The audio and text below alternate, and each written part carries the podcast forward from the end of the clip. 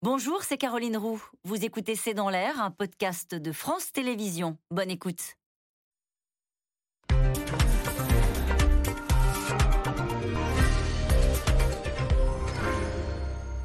Bonsoir, nous attendons vos questions SMS, Internet et réseaux sociaux pour enrichir notre discussion. La Première ministre l'a clairement dit, la menace d'une rupture de livraison de gaz russe est crédible. Et en réalité, toute l'Europe est en train de se préparer à ce scénario qui assombrirait encore notre horizon économique. Devrons-nous baisser le chauffage cet hiver, mettre des pulls, nous rationner?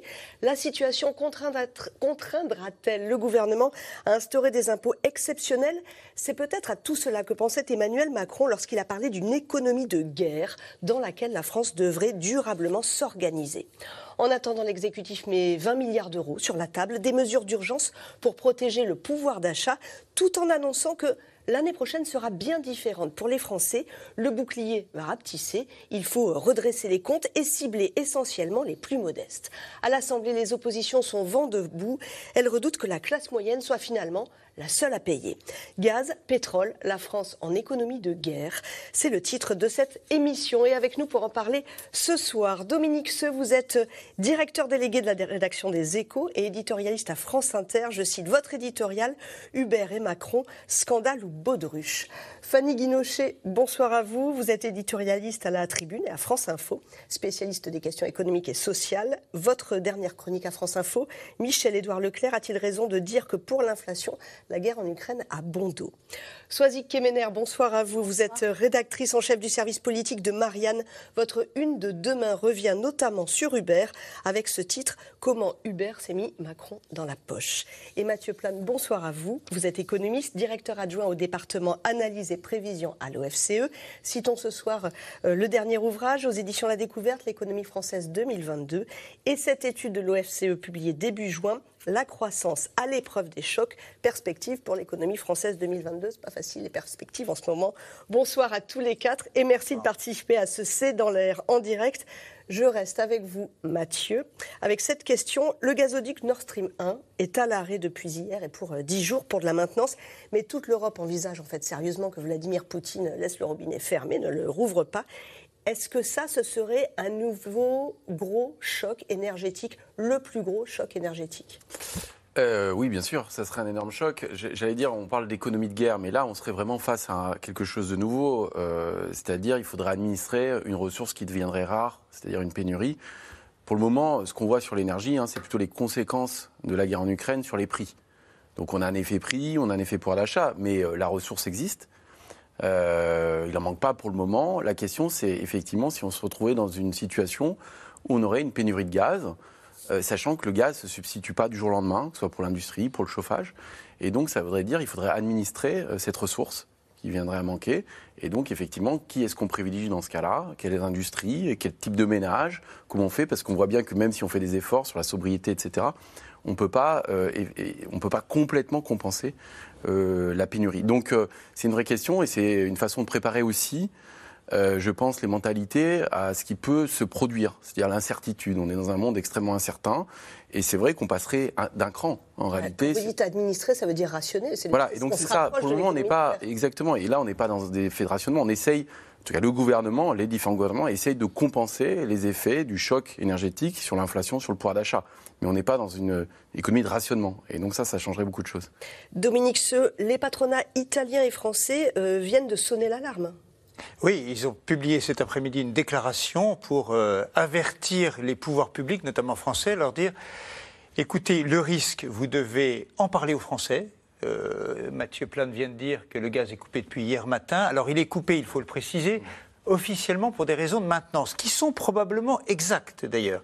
Mais le sujet, c'est de savoir si lundi prochain, lundi prochain, euh, le, gaz, le robinet va se rouvrir et euh, il y a un certain nombre de doutes. Quand on parlait notamment aux dirigeants du secteur énergétique aux rencontres économiques d'Aix-en-Provence, chacun des dirigeants avait un gros doute sur la rouverture du robinet. Mmh. Et dans ce cas-là, on risque à l'automne et à l'hiver certainement, euh, d'avoir un, problème parce que les cuves sont remplies en France à hauteur, les cuves collectives, à hauteur de 66%. Mm. De stockage sont remplis à hauteur de 66%. Et il faudrait monter plus pour que l'hiver, euh, il, y ait, il y ait du chauffage, même si évidemment en ce moment, on ne pense pas tellement au chauffage. Les patronats français et italiens appellent Macron et Draghi à annoncer des mesures impopulaires. Le mot c'est impopulaire sur le prix du gaz. Ils disent, bah, dites-leur, ça va ça va augmenter. Alors, en fait, il y, a un titre et un sous-titre dans cette déclaration. Éclairez-nous. Euh, le, sous-titre, c'est que euh, les patronats français et italiens disent en fait, il faut euh, annoncer des mesures impopulaires pour les ménages, parce qu'il ne faudrait pas que les entreprises soient les seules victimes de cette affaire-là. Si on coupe les des entreprises, c'est l'économie qui s'arrête. Il faut peut-être partager la charge entre les entreprises et les ménages. Alors, les ménages, ceux qui peuvent euh, supporter la charge, il y a ceux qui ne le peuvent pas. Donc c'est toute la question du ciblage dont on va beaucoup, j'imagine, parler. On va en parler Mais les patronats souhaitent qu'on mette sur la table le fait que, eh bien, il faut dire la vérité aux Français, qui est, il faut euh, peut-être du rationnement, le mot était utilisé, en tout cas des économies d'énergie. Et pour être tout à fait franc, c'est très étrange que le gouvernement français, jusqu'à maintenant, n'ait pas annoncé de mesures d'économie d'énergie. L'Allemagne l'a fait, l'Italie l'a fait, la Belgique l'a fait, et pour l'instant, on n'a pas grand-chose. Ça, ça cogite à, Bercy. Hein. Euh, Fanny Guinochet, on est en train d'y réfléchir. Effectivement, ils appellent ça la sobriété, un plan de, sobriété énergétique. Euh, c'est vrai que c'est demander aux Français de consommer moins. Alors, euh, il y a différentes façons de le faire. Déjà, l'année dernière, on nous disait il faut mettre un, un pull, baisser de quelques degrés la température. Euh, mais c'est vrai qu'il n'y a pas encore euh, un plan au niveau global. Alors il y a certaines collectivités qui ont quand même baissé euh, la température des piscines, qui éteignent les éclairages publics un petit peu plus qu'auparavant pour gagner un peu de sobriété énergétique. Mais on sent effectivement une grande fébrilité de la part du gouvernement pour préparer l'hiver prochain. Euh, la crainte, c'est que l'hiver prochain soit très froid et que, effectivement, euh, même avec le stockage dont vous faisiez état, ça ne suffise pas et qu'on soit obligé de rationner. Euh, Dominique se mentionnait les rencontres économiques d'Aix, qui rencontrent. Alors, c'est des rencontres où vous avez tous les patrons, vous avez les politiques, etc. Il y avait Elisabeth Borne qui était là et la question lui a été posée. Et elle a quand même laissé entendre que seraient préservés les hôpitaux, les particuliers, les ménages, les entreprises les plus, mais que euh, certaines entreprises, eh bien oui, allaient se serrer la ceinture. Donc c'est aussi le jeu du patronat de faire du lobbying parce que pour certaines entreprises, euh, couper complètement, euh, faire de l'arrêt de production, c'est très compliqué parce que ça veut dire perdre vraiment de la production. On nous citait l'exemple du verre. Si vous coupez le gaz, bah, votre verre, il, alors je suis pas du tout une spécialiste, mais il sèche, c'est perdu quoi. Donc c'est effectivement tout ça que le gouvernement essaye d'anticiper pour 2023, la question se pose aussi, même si on voit à court terme ou à moyen terme, pour 2024. Parce que là, on remplit les cuves, mais tout le monde est dans le scénario de Poutine qui, effectivement, coupe complètement. Soazic Kemener, c'est un message politique compliqué quand même. Parce que là, quand on dit euh, euh, qu'on est en train de s'approcher peut-être d'une forme euh, d'administration, de, rationnement, d'économie de guerre, les Français sont peut-être pas encore même rendus compte de ce à quoi ils ont échappé en réalité. Oui, exactement. Et on voit toute la difficulté dont on parle parle beaucoup au gouvernement, c'est il faut expliquer, faire de la pédagogie. On l'entend beaucoup d'ailleurs dans toutes les interventions des différents ministres, dire regardez, on vous a protégé les Français, les prix du gaz auraient explosé, les prix de l'électricité auraient explosé, l'inflation est plus basse en France euh, que chez nos pays européens. On l'entend à longueur de journée, mais à Bercy, on se désespère parce que justement, ça n'arrive pas jusqu'aux oreilles des Français. Et donc, la difficulté, et ce qu'ils vont essayer de faire au mois de septembre, c'est de dire, regardez tout ce qu'on a déjà fait. Effectivement, avec cette donnée nouvelle, c'est-à-dire qu'auparavant, on entendait, plutôt, euh, les Européens sont en train de discuter, ils sont dans un bras de fer avec Vladimir Poutine, et puis ils vont décider d'arrêter euh, les importations de gaz russe. Or là, euh, c'est totalement inversé, c'est-à-dire qu'on est soumis à la Russie qui va décider ou non de rouvrir le robinet la semaine prochaine. Donc déjà, psychologiquement, et politiquement, il faut gérer cette nouvelle donne. Et c'est bien pour ça, d'ailleurs, que la Première ministre a commencé à faire entendre cette petite musique. Et ensuite, il faut, il faut gérer le rapport avec les Français. Et puis, nouvelle, troisième difficulté, il y a l'international, le rapport avec les Français, avec l'opinion publique, et puis le rapport avec le Parlement. Et on voit bien que ça se passe très mal au Parlement. Les premiers échos qui viennent de la Commission des finances euh, sur justement les discussions autour du pouvoir d'achat disent que ça ne fonctionne pas. Ils s'attendaient à ce que les républicains soient un peu plus facilités facilitateur, notamment sur les questions d'énergie, ben, pour l'instant, c'est bloqué. Donc ça fait beaucoup de niveaux de, beaucoup de, niveaux de complexité et on voit bien toute la difficulté à manœuvrer euh, dans ces moments-là. Avec une inflammabilité particulière, dès qu'on parle le prix, on se souvient des Gilets jaunes. Hein. les Gilets jaunes, là, ils, sont descendus dans la rue, Dominique Seux, pour moins que ça. Oui, et c'est la raison pour laquelle, d'ailleurs, vous avez tout à fait raison, le gouvernement marche sur des œufs. Enfin, il, a le trouillomètre à, la puissance 100 en ce moment. Il se dit, on ne va pas recommencer comme en 2018, mm. euh, parce que c'est évidemment inflammable. Vous avez quand vous avez un prix de l'essence qui est très élevé, euh, on parle de, gaz qui peut être euh, rationné, évidemment, il y a beaucoup de méfiance. Et on sait que le climat électoral qui est sorti, les résultats électoraux ont montré quand même un pays qui est sous tension. Une petite, un petit élément quand même. Il n'est pas certain que le gaz soit coupé dans 10 jours. Attention, on va pas, il faut que les téléspectateurs ne, ne, ne, sortent pas en se disant ça y est, c'est terminé. A entendu le mot.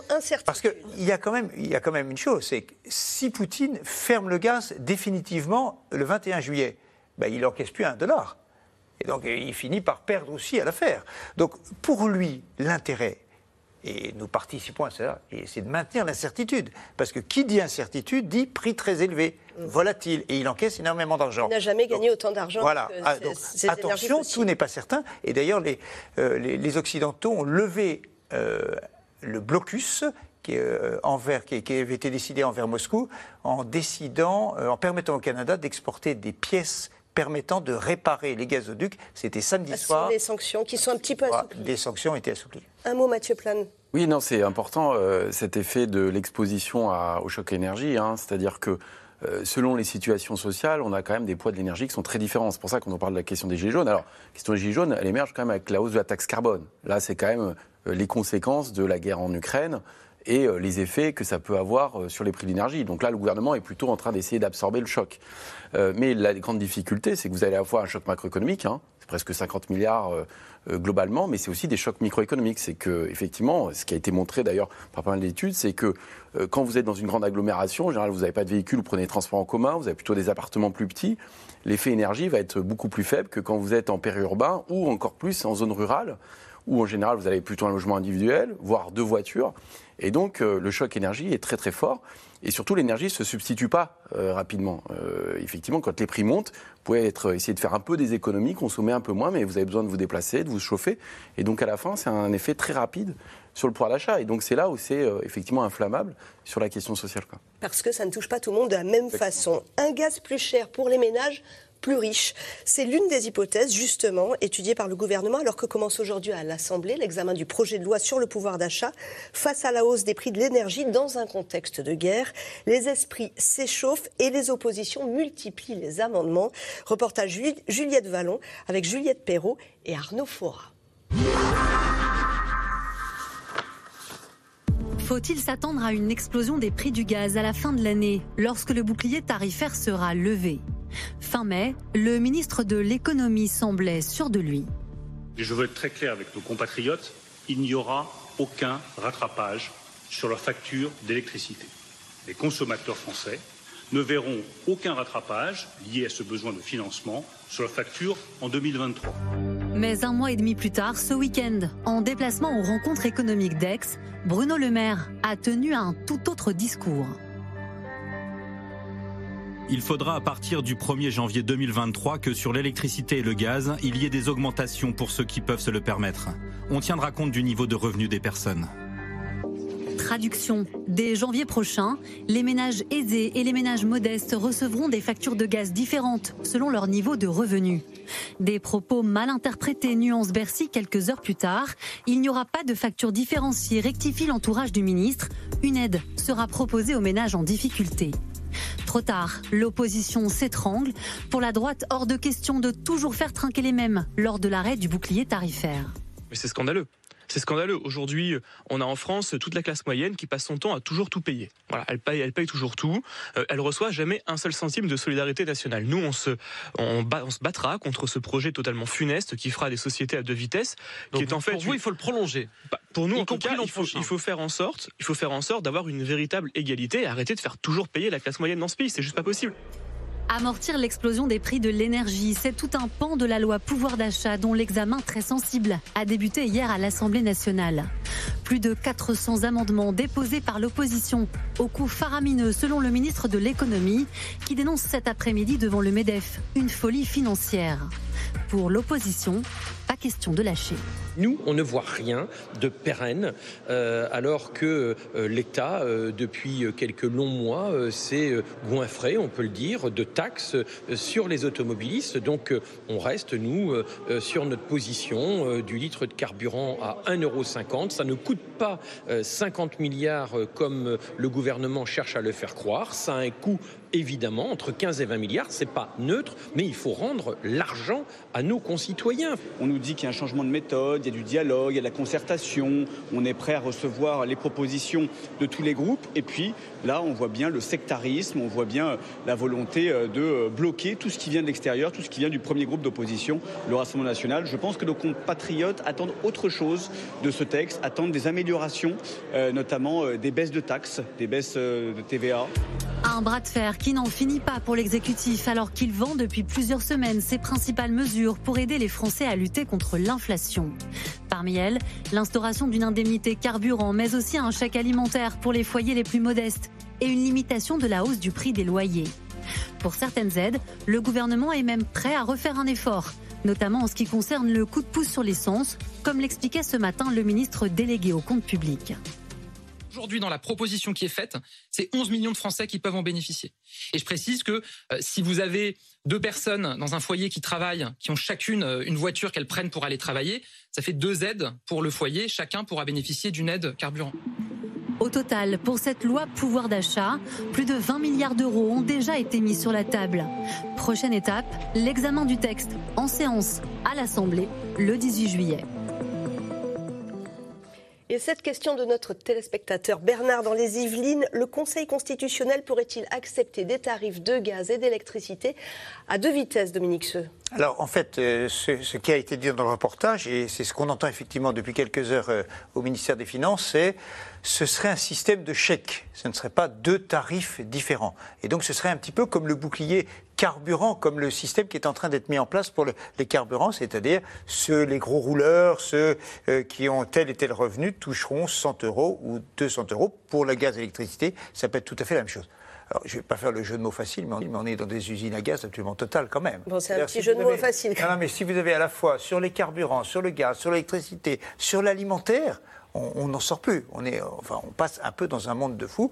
C'est peut-être normal quand on a une inflation de 5%, mais euh, au, total, ça devient quand même compliqué à suivre. Ça va arriver quand, ça? Euh, ben, le 1er janvier 2023 pour le gaz et l'électricité et le 1er octobre pour les, voilà, dès le 1er octobre pour le carburant. Mathieu Plan, on pourrait faire autrement que l'usine à gaz dont parle euh, Dominique c'est compliqué, hein. c'est vraiment compliqué parce qu'il y a vraiment la question budgétaire euh, en fond hein, de tout ça. Hein. C'est vrai que on l'a vu, sur l'énergie, plus la loi pouvoir d'achat, on est à plus de 40 milliards sur 2022. On est un des pays qui a le plus dépensé, quasiment. Euh, la question, c'est qu'on a été face à des mesures d'urgence qui étaient censées être dans l'urgence. Euh, désormais, si on est avec un prix de l'énergie élevé, il faut des réponses plus durables, plus structurelles. Et donc, ça veut dire aussi plus ciblé. Mais le ciblage, ça vient vite une usine à gaz. C'est quels sont les critères de revenus? Euh, Est-ce que c'est des critères aussi de localisation, d'habitation? Est-ce que vous travaillez? Est-ce que vous pouvez prendre votre voiture? On voit et comment vous recevez cette aide. voilà. Ce qui veut dire aussi que pour ceux qui seront juste au-dessus des seuils, ils vont avoir un deuxième choc inflationniste, parce qu'ils étaient protégés par les boucliers, en réalité, et par ces prix de l'énergie.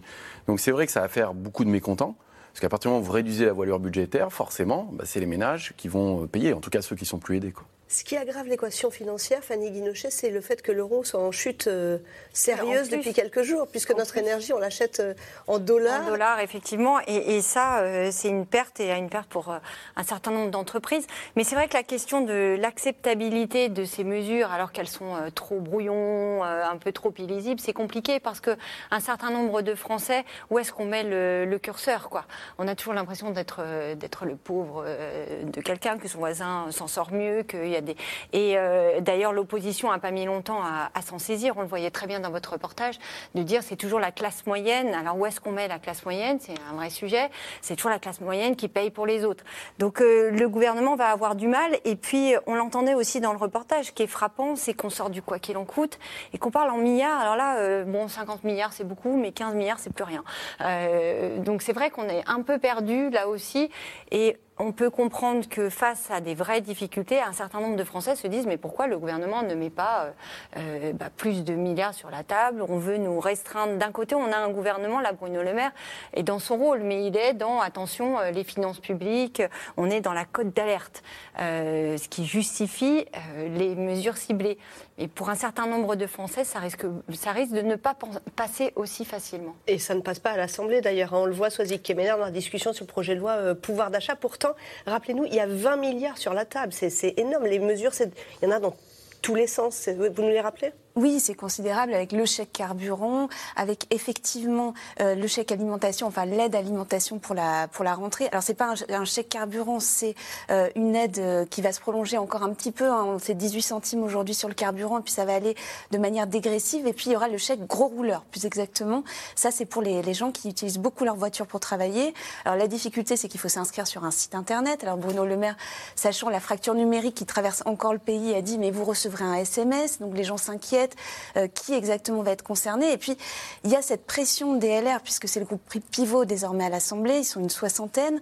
Et ce qui est très intéressant, qu'on entend euh, le député Dumont tout à l'heure dans votre reportage, qui dit les classes moyennes. Les classes moyennes, c'est le cheval de Troie, le cheval de bataille, pardon, de Laurent Vauquier, hein, qui a une quinzaine de députés à l'Assemblée, qui veut prendre la tête des LR depuis très longtemps. Lui, c'est les seuils, les classes moyennes. C'est vraiment son identité politique. Et on voit bien qu'ils essaient de trouver euh, une forme de clientèle électorale, et ils se disent, bah, finalement, ça va être les classes moyennes. Et d'ailleurs, la réponse de Bruno Le Maire a été de dire mais pour le carburant, on va essayer de trouver une solution pour les, il pour les, la main, pour les hein. classes moyennes. Il tend la main justement parce qu'il voit bien que c'est cet endroit-là que ça bloque. Mais pour l'instant, en tout cas, de ce qui revient à Bercy, les nouvelles sont très mauvaises et on commence à entendre. On verra, on est encore très tôt dans la discussion en, séance commence, commence lundi prochain, mais le 49.3 n'est plus un tabou. On commence à l'entendre. Parce que la difficulté, c'est quoi? C'est de faire voter un texte avec les voix du RN, pour ceux, pour ceux qui ont envie de, de voter le texte. Or, Elisabeth Borne a dit lors des questions au gouvernement cet après-midi, euh, je ne vais pas chercher les voix du RN. Ou alors 49.3, c'est brutal pour commencer un, un, quinquennat, un nouveau quinquennat d'Emmanuel Macron qui est censé être sous le signe de la concorde, du consensus et de la discussion. Donc il y a vraiment une difficulté politique sur ces sujets-là. Et puis, je, et je suis pas sûre que ce soit très audible euh, pour les Français mmh. qui sont en train de se dire, bon, on avait de l'épargne Covid, on a réussi à partir en vacances et à la rentrée, on fait comment? Parce que c'est beaucoup ce qu'on entend euh, avec ces problématiques effectivement de déplacement milieu rural en particulier. Le nœud du débat, c'est ça, c'est-à-dire que le gouvernement dit là je mets 20 milliards et bientôt euh, ça va, on va réduire le, parapluie, on va le refermer tout doucement, alors que et on a des le socialiste par exemple Olivier Faure qui dit mais ils ont eu tellement de recettes fiscales, 57 milliards de recettes fiscales euh, supplémentaires, le gouvernement, vous l'avez dit, Fanny Guinouchet pourrait faire beaucoup plus. Bruno Le Maire lui dit tous les amendements c'est de la folie financière, les amendements de l'opposition Budgétairement, vous avez fait partie d'un cabinet aussi, euh, Mathieu Plane. Budgétairement, qui a raison? Alors budgétairement, il y a un choix politique, hein, d'abord, euh, premièrement. Normalement, il y a aussi des règles budgétaires, mais sauf qu'elles n'existent plus, en tout cas jusqu'à la fin 2023 au niveau européen, ce qui donne une certaine souplesse et des marges de manœuvre. On sort du quoi qu'il en coûte, qui était un épisode euh, assez extraordinaire de ce côté-là, hein, et c'est vrai que dans l'opinion publique, avec les taux très bas, il y a aussi cette idée peut-être de l'argent magique. Euh, mais c'est vrai que la question budgétaire va vite euh, revenir sur la table, euh, notamment avec la remontée des taux d'intérêt. Et que le coût du refinancement va fortement augmenter dans les trimestres à venir. Le refinancement de la dette De la dette, et donc la charge d'intérêt, déjà, est de 17 milliards de plus. Donc la contrainte budgétaire, elle est réelle. Quand on dit pardon, qu'il n'y a pas de problème et qu'il y a des recettes fiscales, c'est vrai qu'il y a eu des recettes fiscales importantes, plus importantes que prévu. On parle de 50 milliards. Mais les déficits publics restent quand même élevés. On est encore, en 2021, on était à 6,5. Le gouvernement espère ramener le déficit public à 5%.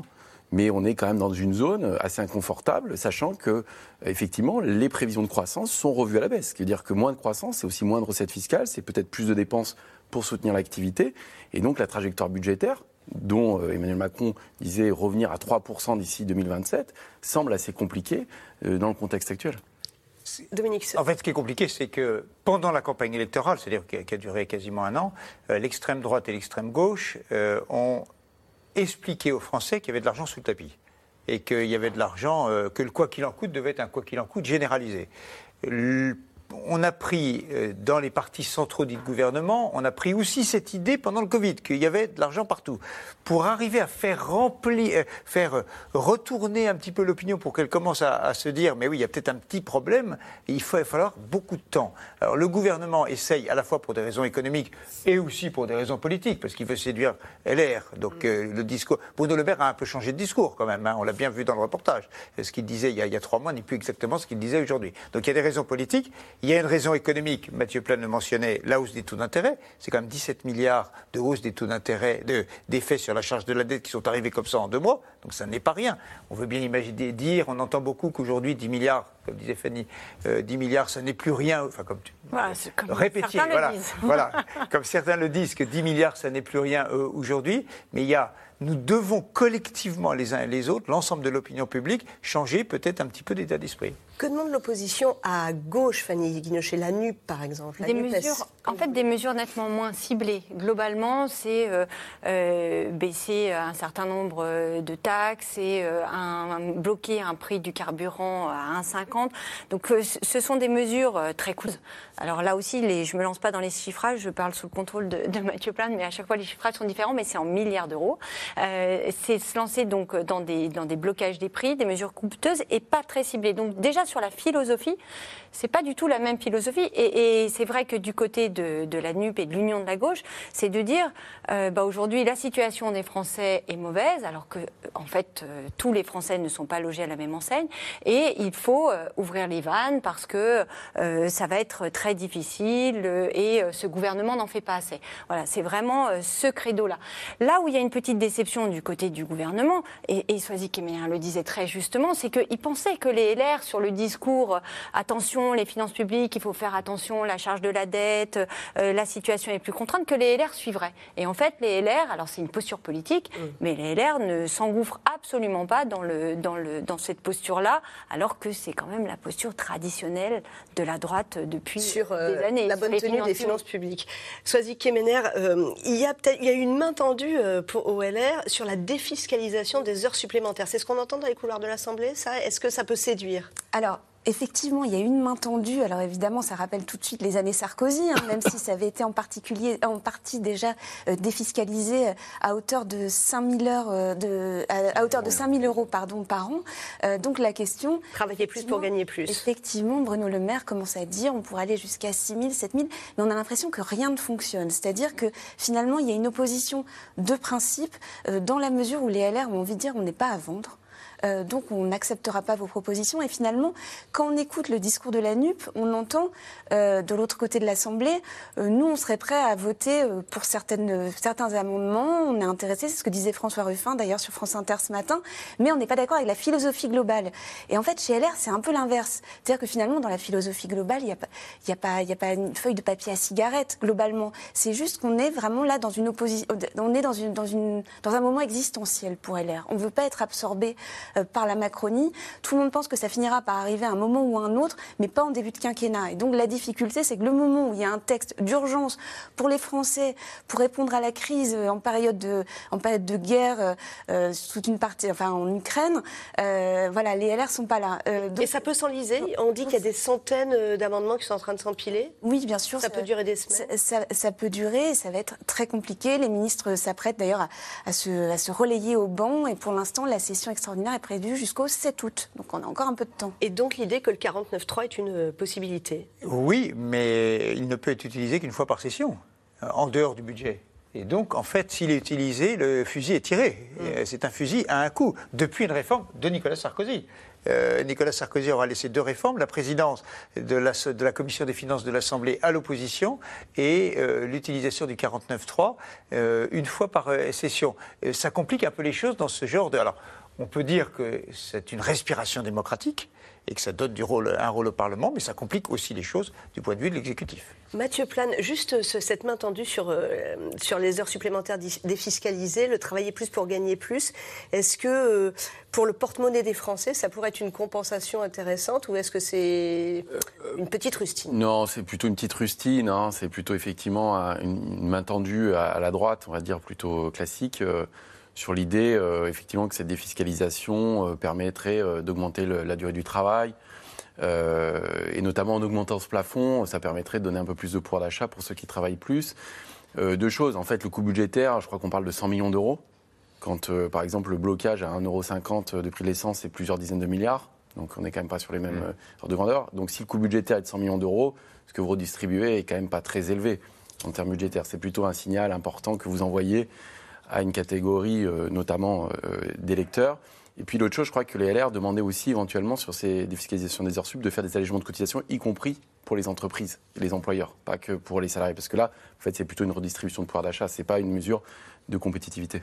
Politiquement, il y a un grand danger, euh, Fanny Guinochet, à ne plus soutenir tout le monde, à replier le parapluie bah oui, surtout que là, la situation, surtout quand vous avez en parallèle un gouvernement qui n'arrive pas à, savoir si finalement sur les réformes, on va y aller ou on va pas y aller. Est-ce qu'on va faire une réforme des retraites tout de suite, maintenant, une concertation? Oui, enfin là, on sent qu'il y a aussi du flottement, de l'hésitation. Euh, on parlait du d'Aix-en-Provence, des rencontres économiques d'Aix. On a eu un certain nombre euh, de membres du gouvernement qui pouvaient laisser entendre que comme un des, des grands problèmes de la France, c'était euh, le manque de main-d'œuvre, les pénuries de main-d'œuvre, pour inciter les gens à retourner au travail ou à travailler, à prendre des emplois, euh, on ferait une, il ferait une, une réforme de l'assurance chômage euh, très rapidement. Là, cet après-midi, Olivier Dussopt, ministre en charge du travail et de la retraite, a quand même mis la, pédale sur le frein en disant non, non, on va pouvoir euh, rallonger la convention assurance chômage encore un an pour calmer le jeu. Donc on voit ces flottements et ce sont autant de sujets, en plus du pouvoir d'achat, qui effectivement mettent le gouvernement sous une pression extrême. Alors, qui va encaisser le choc? Oui, allez-y. Il y a deux rendez-vous qui arrivent dans les jours euh, prochains. D'ici la fin de la semaine, on saura de combien est revalorisé le livret A. Mmh. Euh, il y a une décision qui sera annoncée par le gouvernement. Euh, ça devrait tourner, on l'imagine, autour de 2, 2,5%. Comment vont réagir les Français, sachant qu'avec une, l'inflation est de 5 Donc ils perdent toujours de l'argent. Ça va être, voilà. Et puis il y a la question des autoroutes. Euh, on, en parlera. Voilà. Lors du sommet du G7, Emmanuel Macron a fait référence à ce qu'il nomme des profiteurs de guerre, en évoquant des entreprises du secteur de l'énergie qui profiteraient de la guerre en Ukraine pour réaliser des marges injustifiées. Faut-il taxer cette manne financière, comme le font déjà certains pays d'Europe? Un sujet d'Aubry Perrault avec Michel Bouilly. Certaines entreprises profitent-elles de la guerre? Depuis plusieurs semaines, le sujet n'est plus tabou. L'exécutif prétend même s'y attaquer, clairement. Nous avons des gens qui ont spéculé sur la guerre, et aujourd'hui, vous avez des gens qui font beaucoup d'argent sur la guerre. On appelle ça des profiteurs de guerre. Nous ne laisserons pas passer les profiteurs de la crise inflationniste. Que les choses soient bien claires entre nous. Pardon, la question c'est comment est-ce qu'on les fait participer à l'effort pour améliorer le pouvoir d'achat des Français?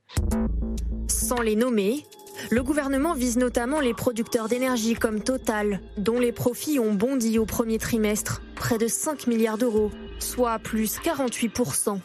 Certaines banques aussi. BNP Paribas augmente ses bénéfices de 2 milliards d'euros. Plus spectaculaire encore, la hausse de l'armateur français CMA-CGM avec 7 milliards d'euros. C'est 73% de plus qu'en 2021. Des bénéfices records que certains pays ont décidé de taxer. L'Italie, le Royaume-Uni, l'Espagne, la Hongrie ou la Roumanie. L'Allemagne y réfléchit aussi.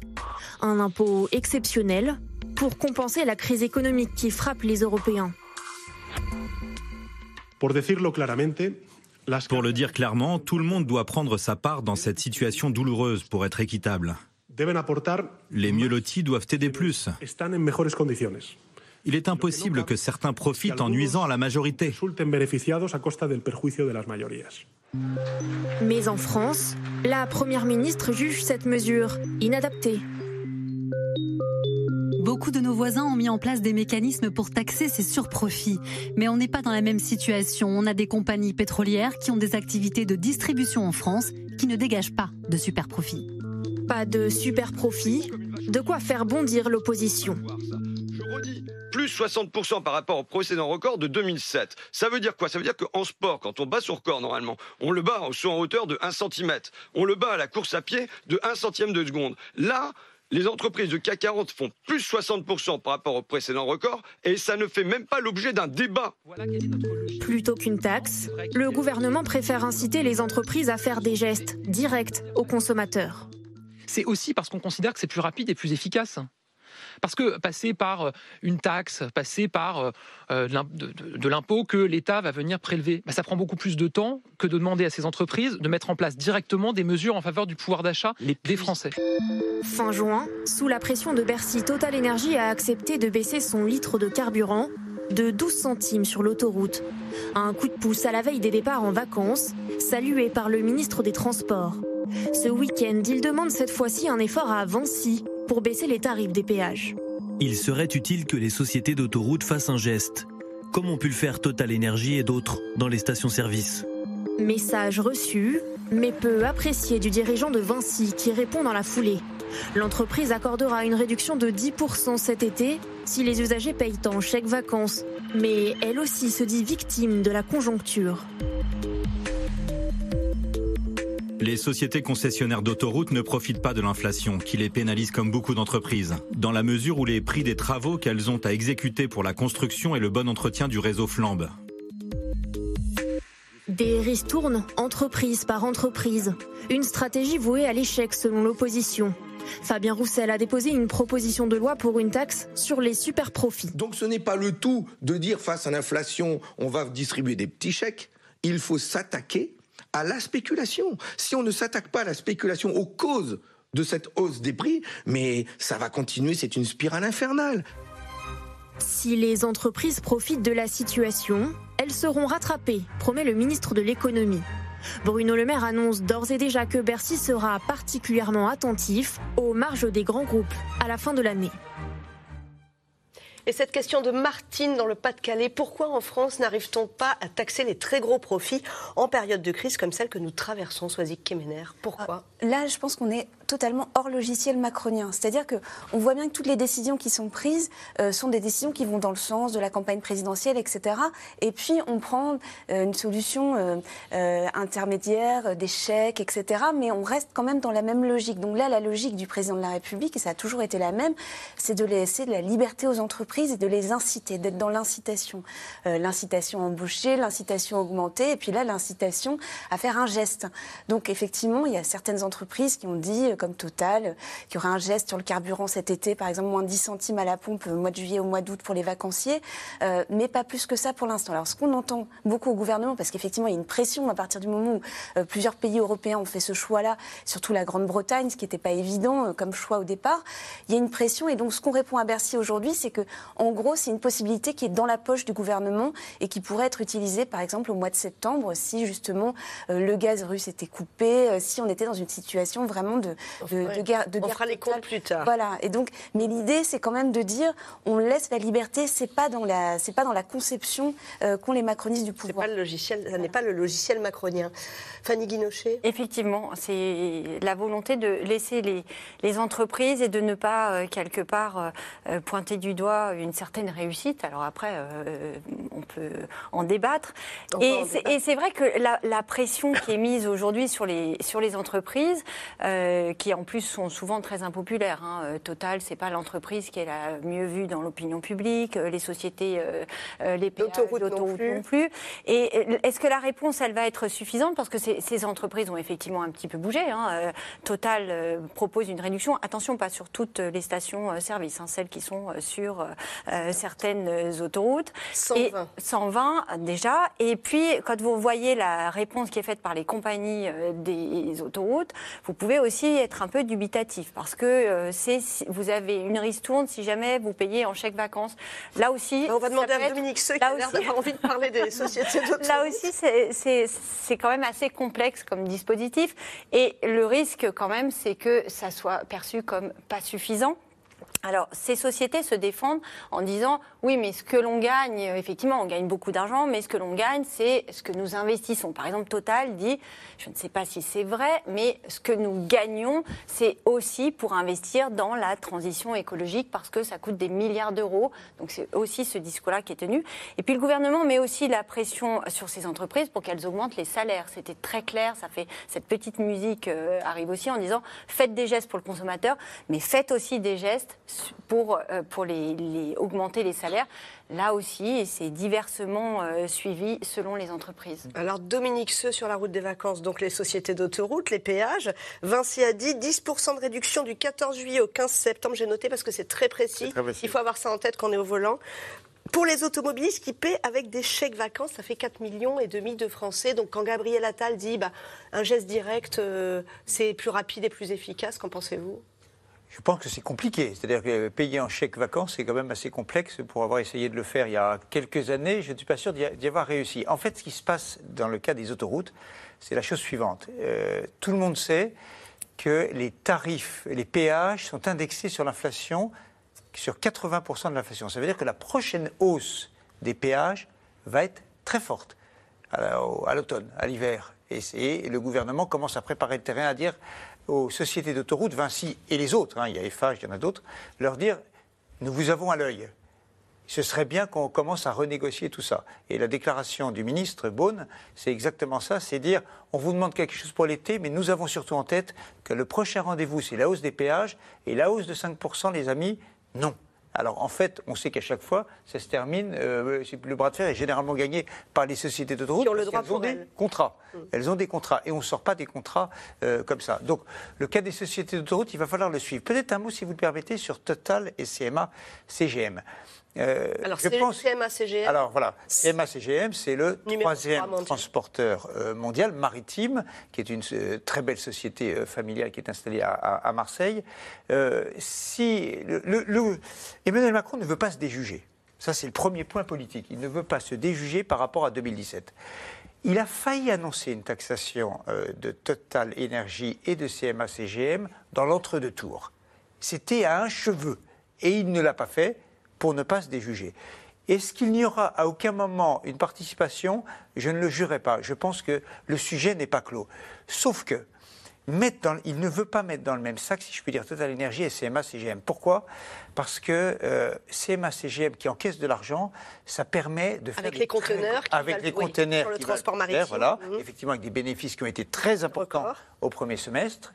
Euh, l'idée, c'est de lui permettre, de permettre à cette entreprise de faire de gros investissements. Ils ont racheté le port de Los Angeles, plutôt une partie du port de Los Angeles, qui n'est pas rien, et ils rachètent des très gros bateaux en ce moment. Et Emmanuel Macron considère que c'est bon pour l'économie voilà, que c'est bon au total, un transporteur qui est numéro 3, qui pourrait peut-être passer numéro 2.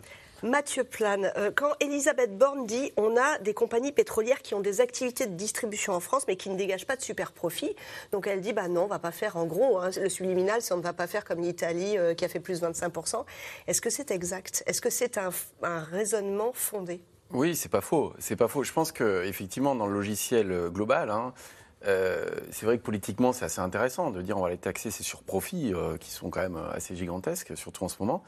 Euh, mais ça pose plusieurs problèmes. Effectivement, comme euh, Dominique vient de le rappeler, euh, c'est pas forcément dans le logiciel, et notamment le fait que sur le quinquennat, il y a une baisse de l'impôt sur les sociétés de 33 à 25 hein, pour plus de 10 milliards d'euros, justement pour renforcer la compétitivité et l'attractivité française. Donc ça, c'est le premier point. Le deuxième point, c'est qu'effectivement, si on surtaxe les profits, c'est quel profit on surtaxe Or, effectivement, Total fait 15 milliards, CMA, CGM, c'est 20 milliards, mais c'est des multinationales. Euh, Total fait 25% de son chiffre d'affaires en France. Euh, CMA, CGM, ils sont dans 160 pays. Euh, donc, fiscalement, il est possible que ça ne rapporte pas tant que ça, en réalité, parce qu'il faut taxer les profits qui sont localisés en France. Et puis, dernier point, aujourd'hui, la question, elle n'est pas tellement sur les recettes fiscales, elle va venir sur la question budgétaire. Mais aujourd'hui, c'est une question de pouvoir d'achat, ça va pas changer grand-chose au pouvoir d'achat. Je pense que cette question-là, elle va revenir quand on va avoir une contrainte budgétaire, c'est dire où est-ce qu'on trouve des nouvelles ressources fiscales. Et là, je pense qu'on va pointer peut-être du doigt, est-ce qu'on ne va pas faire une surtaxe d'impôt sur la société temporaire? Ça a déjà existé, hein, historiquement, pas que sur les compagnies pétrolières, mais sur l'ensemble des entreprises à partir d'un certain niveau de chiffre d'affaires. Mais c'est possible, mais je ne pense pas que ce soit dans l'instant. Et une fois de plus, effectivement, aujourd'hui, on est aussi dans un schéma Choose France, attractivité française, Ça, donc le avec sommet, une oui, de il y a les entreprises internationales qui façon- viennent, qui annoncent des emplois, des milliards d'investissements. Exactement, et dire il faut investir, il faut relocaliser en France, et regardez, on est attractif. Soazic Kemener, alors euh, Mathieu Plane dit financièrement, c'est peut-être pas, euh, hein, ça, ça- ça ne rapporterait peut-être peut-être pas des, des masses. À l'Assemblée nationale, les députés euh, de gauche, notamment, on a entendu François Ruffin, défendent autre chose. Ils défendent le symbole, ils défendent euh, les, euh, les salaires des patrons du CAC 40, c'est euh, 8 millions et quelques en 2021. Les, profits records, 160 milliards du CAC 40. C'est ça le, sur quoi s'engage la discussion aujourd'hui? Oui, bien sûr, c'est très idéologique. C'est-à-dire que le quinquennat d'Emmanuel Macron, le premier quinquennat d'Emmanuel Macron en 2017, a commencé avec la transformation de l'ISF en impôt sur la fortune immobilière.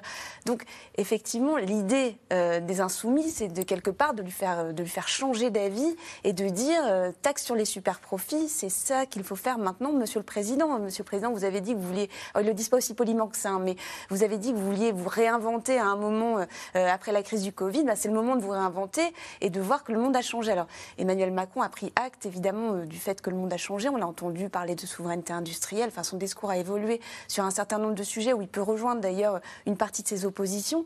Mais c'est vrai que ce sujet-là, c'est presque, c'est presque culturel en fait. Euh, c'est, vraiment idéologique, culturel, et on voit bien que euh, euh, vous expliquez très bien que d'un point de vue économique, peut-être que ça ne se justifierait pas, mais là, on est, enfin, c'est à voir. Moi, je ne suis pas spécialiste de ces questions, mais c'est vraiment dans le symbolique, dans le politique, et peut-être qu'Emmanuel Macron aurait intérêt d'un point de vue politique, peut-être pas d'un point de vue économique, mais intérêt d'un point de vue politique, vu la situation à l'Assemblée, à surprendre en desserrant les taux euh, sur ce, sur ce sujet-là particulièrement. Il va avoir besoin d'envoyer des signaux.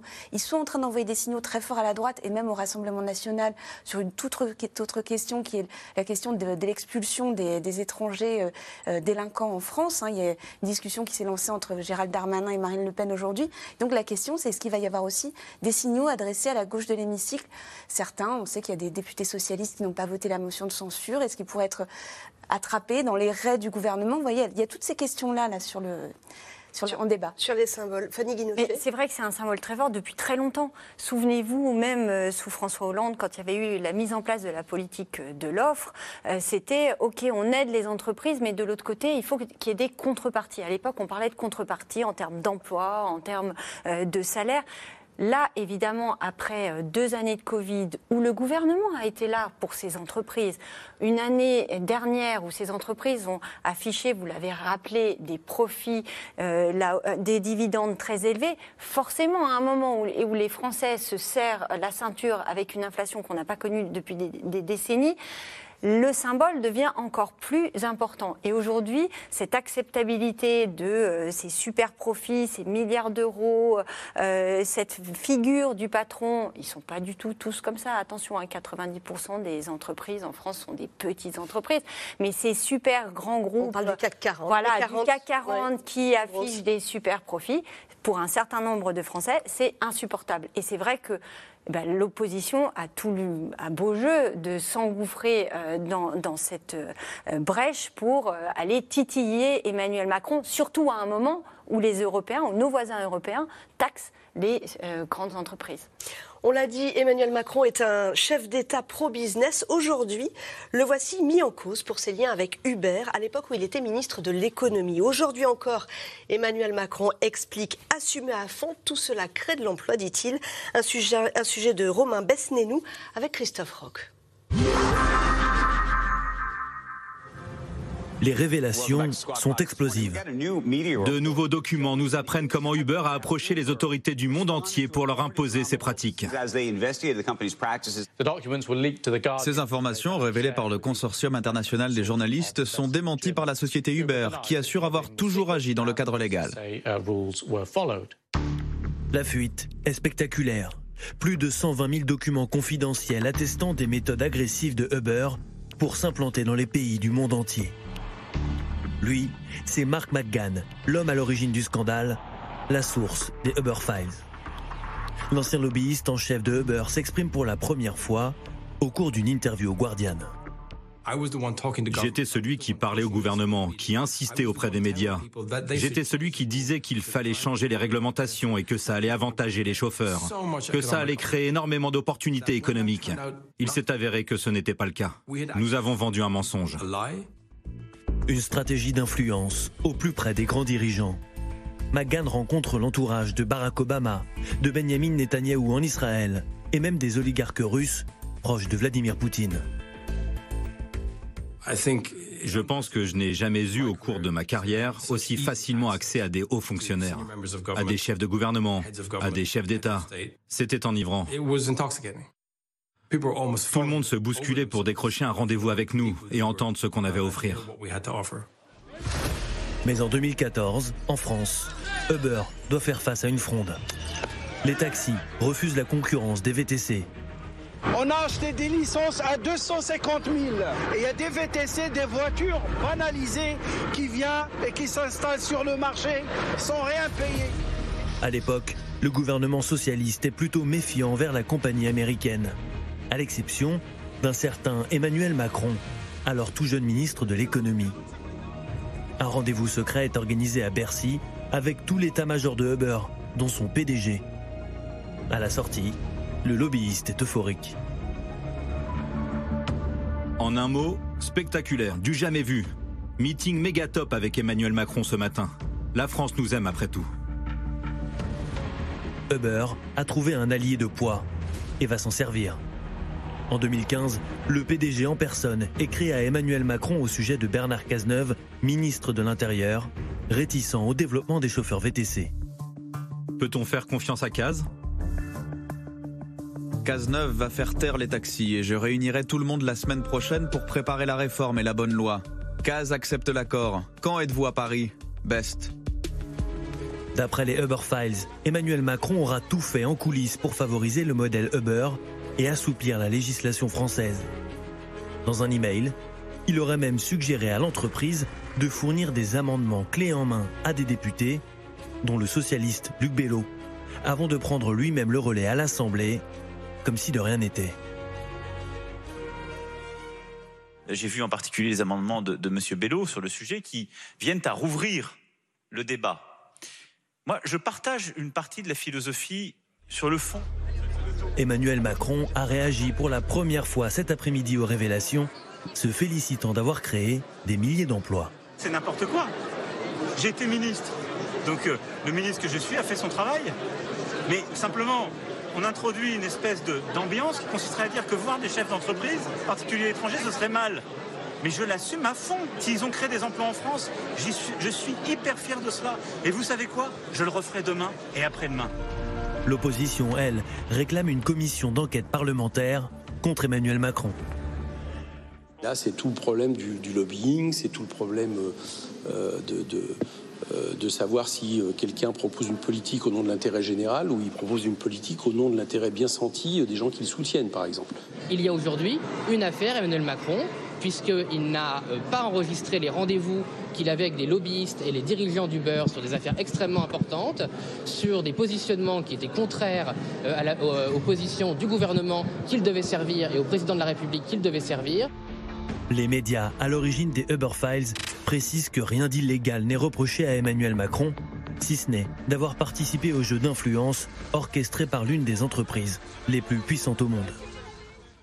Justement, cette question de Frédéric dans le Vaucluse à propos des Uber Files, mais également pour d'autres affaires connues, quelle est la frontière entre lobbying et corruption ah bah, elle est très nette. C'est-à-dire, est-ce que Emmanuel Macron a touché de l'argent ou a tiré un quelconque bénéfice personnel de cette affaire? Et la réponse est non. C'est-à-dire, il n'a pas encaissé d'argent, on ne lui a pas promis un poste, il n'a pas. Donc, c'est un point de départ. Vous avez raison de commencer par là, parce que c'est un point de départ essentiel dans cette affaire-là. Il y a la question des relations entre un ministre et une entreprise, la façon de lobbying d'une entreprise qui est une entreprise qui est assez violente, hein, par ailleurs, qui a des méthodes extrêmement contestables. La question, c'est de savoir est-ce que le ministre était dans la continuité de ce qu'il défendait depuis des années, c'est-à-dire l'ouverture du marché des taxis, et Uber, Uber est arrivé et a libéralisé le secteur, ou est-ce qu'il a fait ça euh, en douce sans que personne le sache, sans avoir annoncé rien? Ce n'est pas le cas. Il est dans la continuité totale de ce qu'il avait fait. Mathieu Plan, un ministre, ça, ça, envoie des SMS à des chefs, à des patrons, ça, ça les reçoit, ça. Ah oui, bien sûr. Euh, oui, oui, ça, ça, fait ça. Ce qu'on apprend dans les Uber Files, est-ce que c'est euh, au-delà de. Après, il y a des choses qui ne sont pas forcément censées tomber dans le débat public. Euh, disons que surtout en ce moment où, effectivement, je pense que la posture, même est, elle est totalement assumée, hein, d'Emmanuel Macron, effectivement, il a un discours qui est moins libéral actuellement, qui est plus protecteur. Euh, et donc c'est vrai que c'est plutôt euh, réconcilier le discours actuel avec euh, les, enjeux d'aujourd'hui. Donc là-dessus, moi je trouve, oui, non, un, ministre, ça fait partie de son rôle. Et d'ailleurs, il l'assume complètement. Et d'ailleurs, c'était dans la lignée de ce qu'il avait fait depuis plusieurs années, depuis la commission Attali, et il a prôné ça. Après, c'est la question, c'est effectivement, est-ce que Uber a eu beaucoup d'influence sur ses décisions à lui? Je crois qu'en fait, en réalité, ça allait assez, c'était en ligne avec ce qu'il pouvait penser. Donc, je ne suis pas tellement surpris euh, là-dessus et je ne pense pas qu'il en ait euh, tiré un, intérêt personnel. Un enrichissement personnel, ce qui serait effectivement là, qui serait pour le coup de la corruption. Soazic Kemener, il assume, mais il, on, on l'a peut-être pas, on l'a pas entendu dans le sujet, mais il, va assez loin. Il nous fait encore une sortie à la Emmanuel Macron. Hein. Il dit, je vais le citer, il dit, moi finalement, euh, cette histoire que vous me reprochez, ça m'en touche une sans faire bouger l'autre on va dire que bah, c'est de la provocation. C'est lui, il ressort. Oui, et c'est euh, une référence vintage, hein, puisque c'est une référence à Jacques Chirac qui avait dit ça euh, pendant la cohabitation en 1987 euh, à propos des, discussions sur la politique étrangère avec, François Mitterrand, qui était alors président de la République. effectivement, Emmanuel Macron, c'est l'idée, enfin, on voit bien, c'est de dire, c'est en ligne de toute façon avec ce qu'il a toujours dit à ce moment-là. En tout cas, on rappelle que c'était en 2014.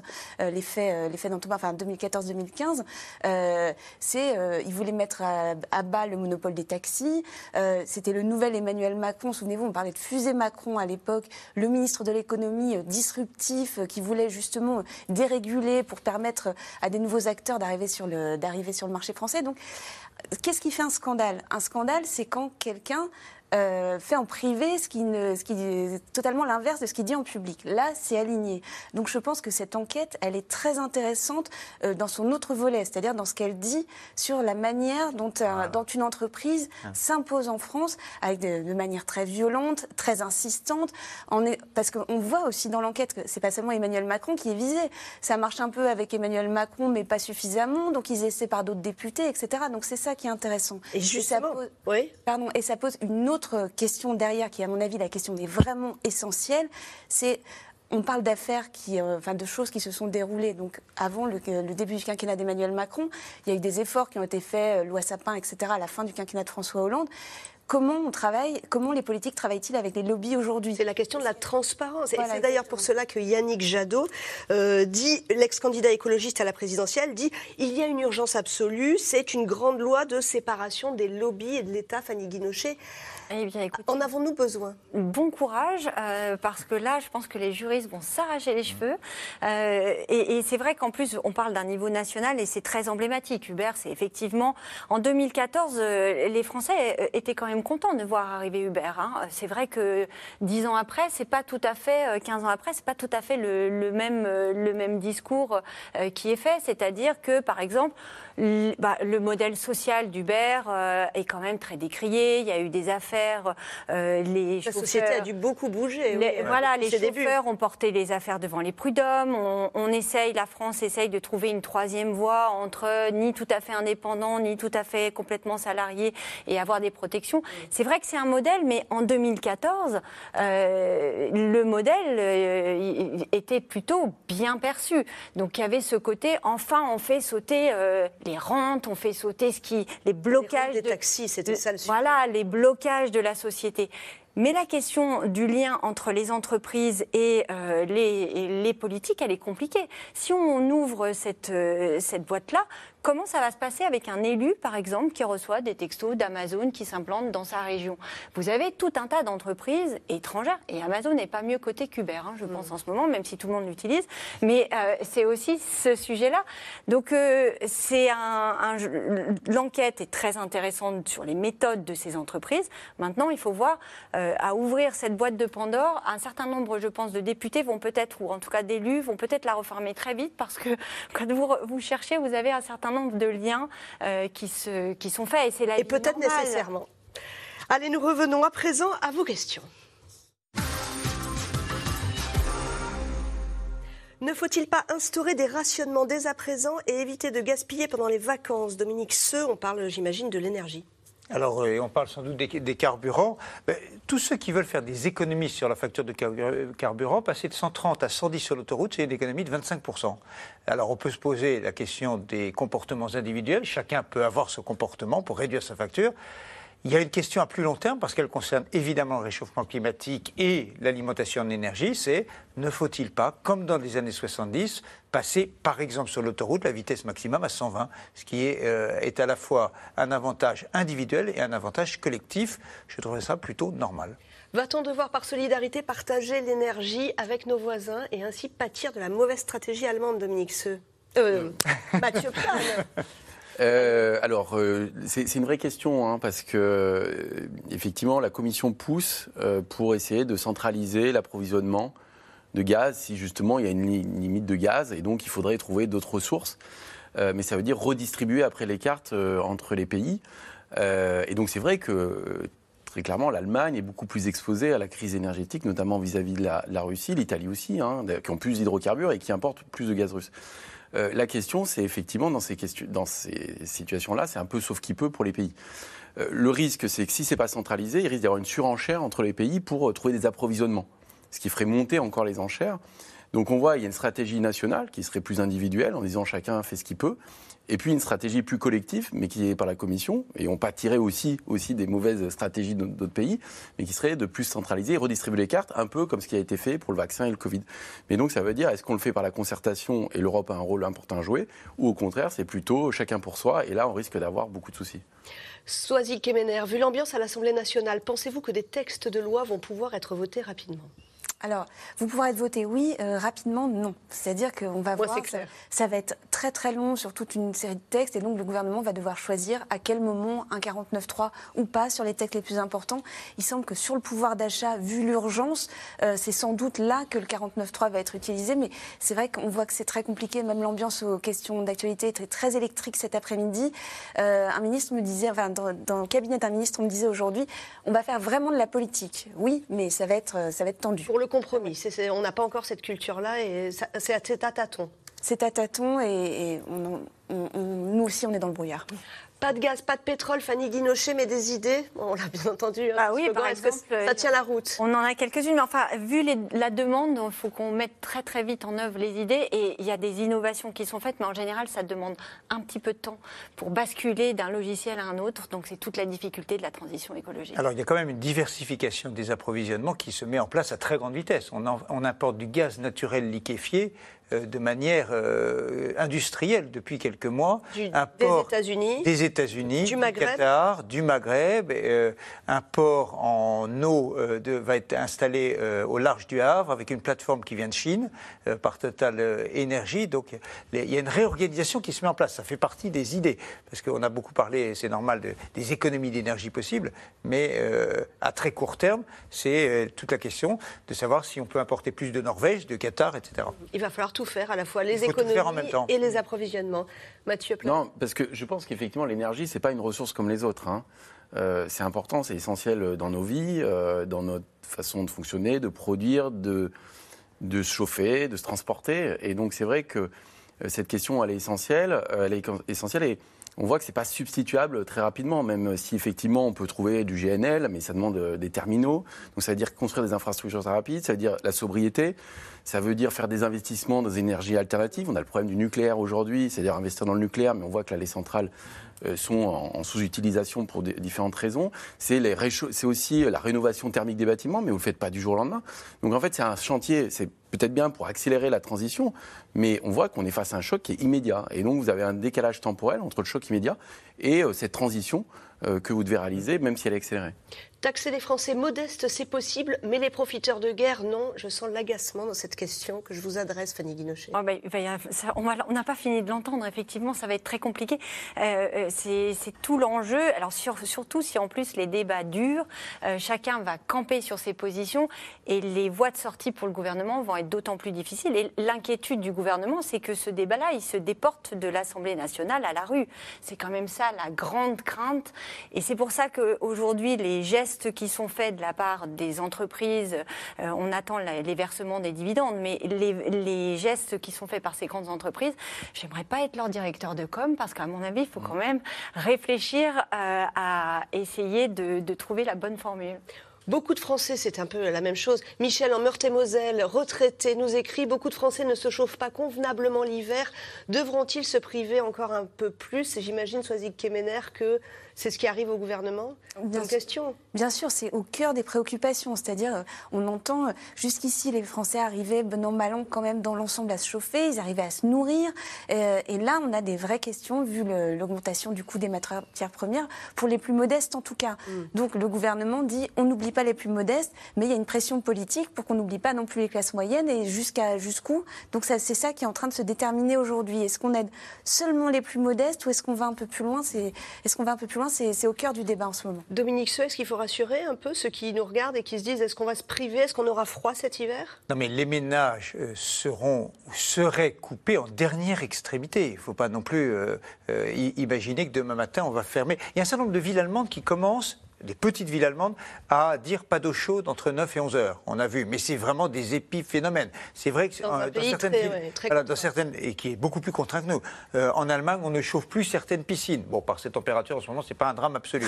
mais j'imagine que, enfin, je suis certain que les ménages euh, les plus modestes seront seraient coupés, mais vraiment en dernière extrémité.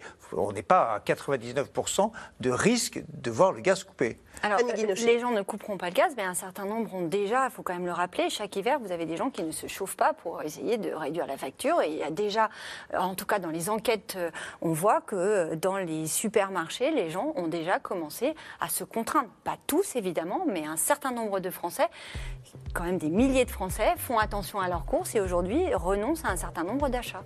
Et que fait-on de la dette demande Sylvain dans l'Allier. Comment la rembourser? Avec quoi rachète-t-on EDF Mathieu Plan ah, La dette, là, on l'accumule, hein, surtout. Euh, on, en est à 2000, on n'est pas loin de 3 000 milliards. Et en fait, on a pris un choc qui était important avec euh, la crise Covid et là, la crise énergie. Donc ça veut dire qu'on a une marge d'escalier importante sur la dette, à peu près 15% de PIB. La question, c'est qu'on a soulevé, c'est la question de l'évolution des taux d'intérêt et de la charge d'intérêt, parce qu'aujourd'hui, notre euh, dette nous coûtait très peu cher. Si elle revenait à coûter plus cher, ça serait un problème budgétaire, ça réduirait nos marges de manœuvre, ce qui serait quand même un problème pour l'avenir. Merci à vous tous. C'est la fin de cette émission qui sera rediffusée ce soir. Vous pouvez retrouver C'est dans l'air quand vous voulez, en podcast et en replay sur les plateformes et sur francetv.fr. Demain, vous avez rendez-vous avec Caroline Roux pour un nouveau C'est dans l'air, toujours dès 17h45.